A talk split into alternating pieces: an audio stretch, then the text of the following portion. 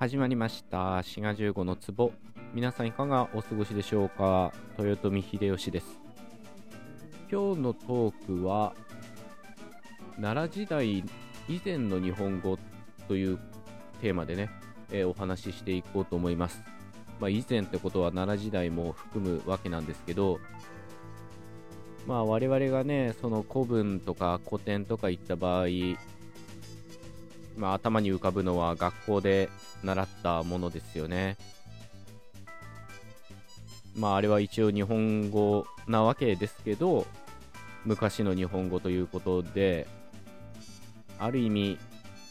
うん、外国語として学ぶような側面もあったわけですよね。まあ、現代語と、うん、共通してるとこもあるけど、まあ、やっぱり別個の言語に見られるようなとこもあって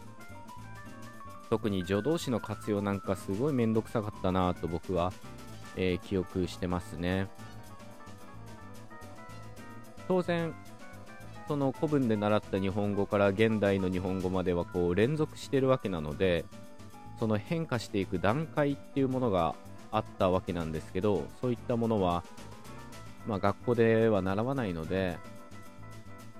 まあ、すごい断絶したものとしてね、我々には見受けられてしまうということです。まあ、そのあたりを補完するものとしてね、この番組はトークを配信してるとこもあって、うん、やっぱなんかもったいない気がするんですよね。その、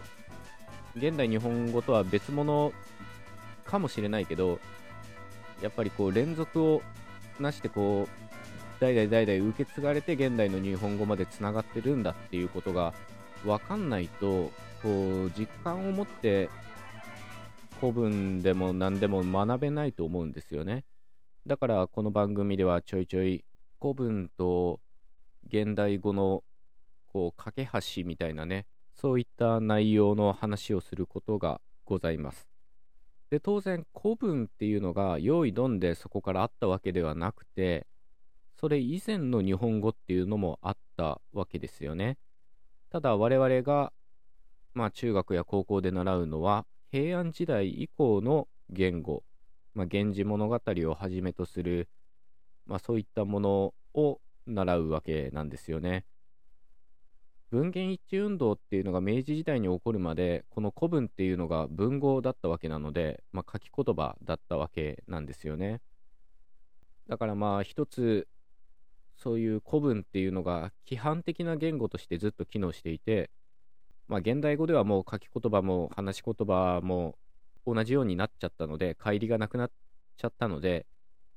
そういう意味では古文っていうのは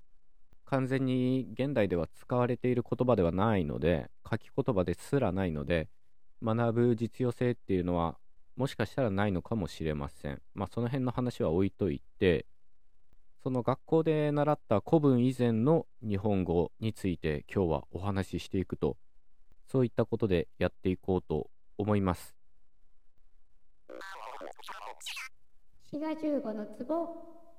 我々が古文で習う平安時代の日本語っていうのは、まあその文字資料っていうのが大量にあって、まあ、源氏物語っていうね、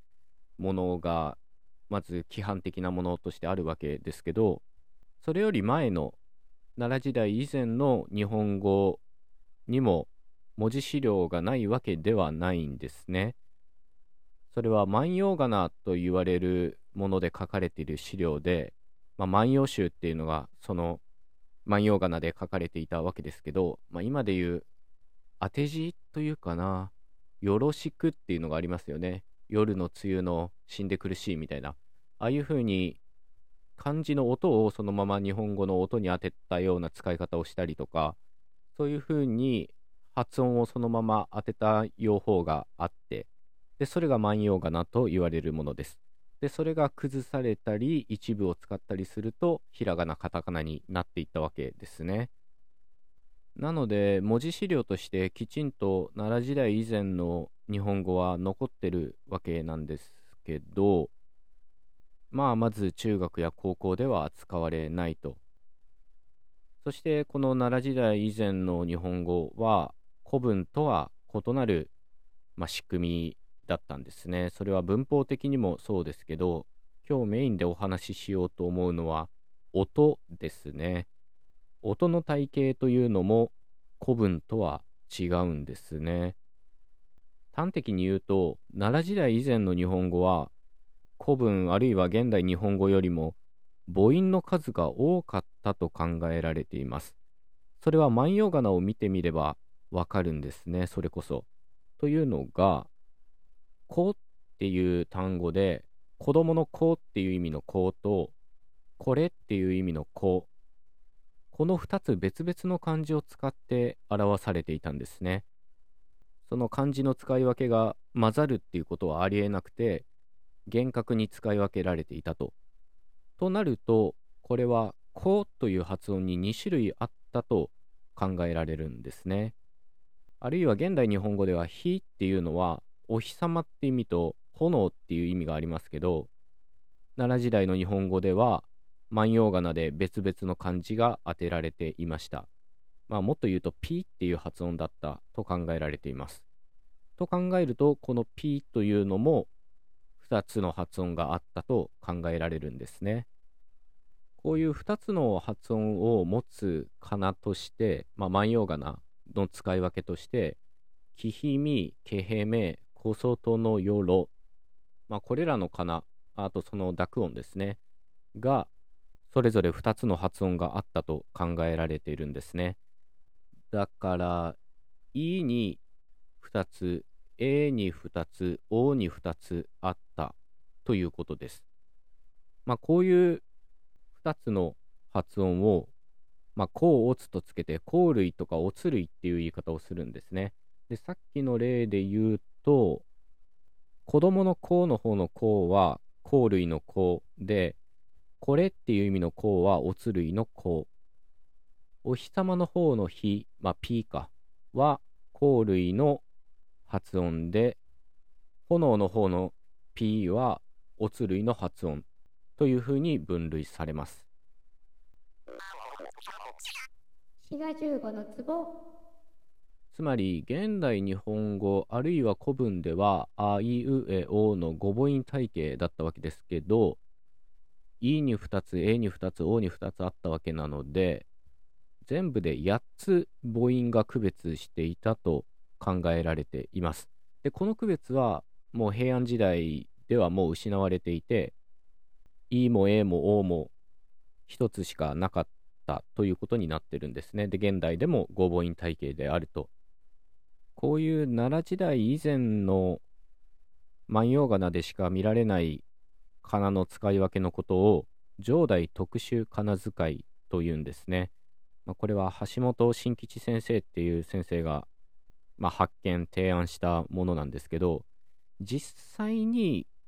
この2種類の E や A や O がどういう発音だったかまでは、まあわかんないんですね。使い分けがあったことは確かですけど、まあ実際どういう発音だったかっていうのは録音資料があるわけではないので、わからないということになってます。まあこれについてはいろいろ諸説あるんですね。こういった母音の違い以外にも、奈良時代の日本語っていうのは、現代日本語と違う音を持っていたと考えられていて、まあ、さっきちょっと言っちゃいましたけど、現代日本語のハヒフヘホっていう音は、奈良時代の日本語ではパピプペポであったと考えられています。まあ、我々が古文で習う日本語では、ファフィフフェフォっていう唇を使う摩擦音だったと考えられてるんですね。それと濁音も現代日本語とは違って、一度鼻に抜ける全微音破裂音だったと考えられてるんですね。だから、んばとか、んだとか、んがっていう風に発音されていたと考えられています。こういう風に、まあ、奈良時代の日本語っていうのは、現代語はもちろんですけど、古文とも全然違う体系を持っていて、特に音の面では、母音にしろ、芯にしろ、それ独自の特徴を持っていたんですね。というわけで、今回のトークは、古文より前の時代のね、日本語についてのお話でした。最後まで聞いてくださってありがとうございました。お相手はシガ15でした。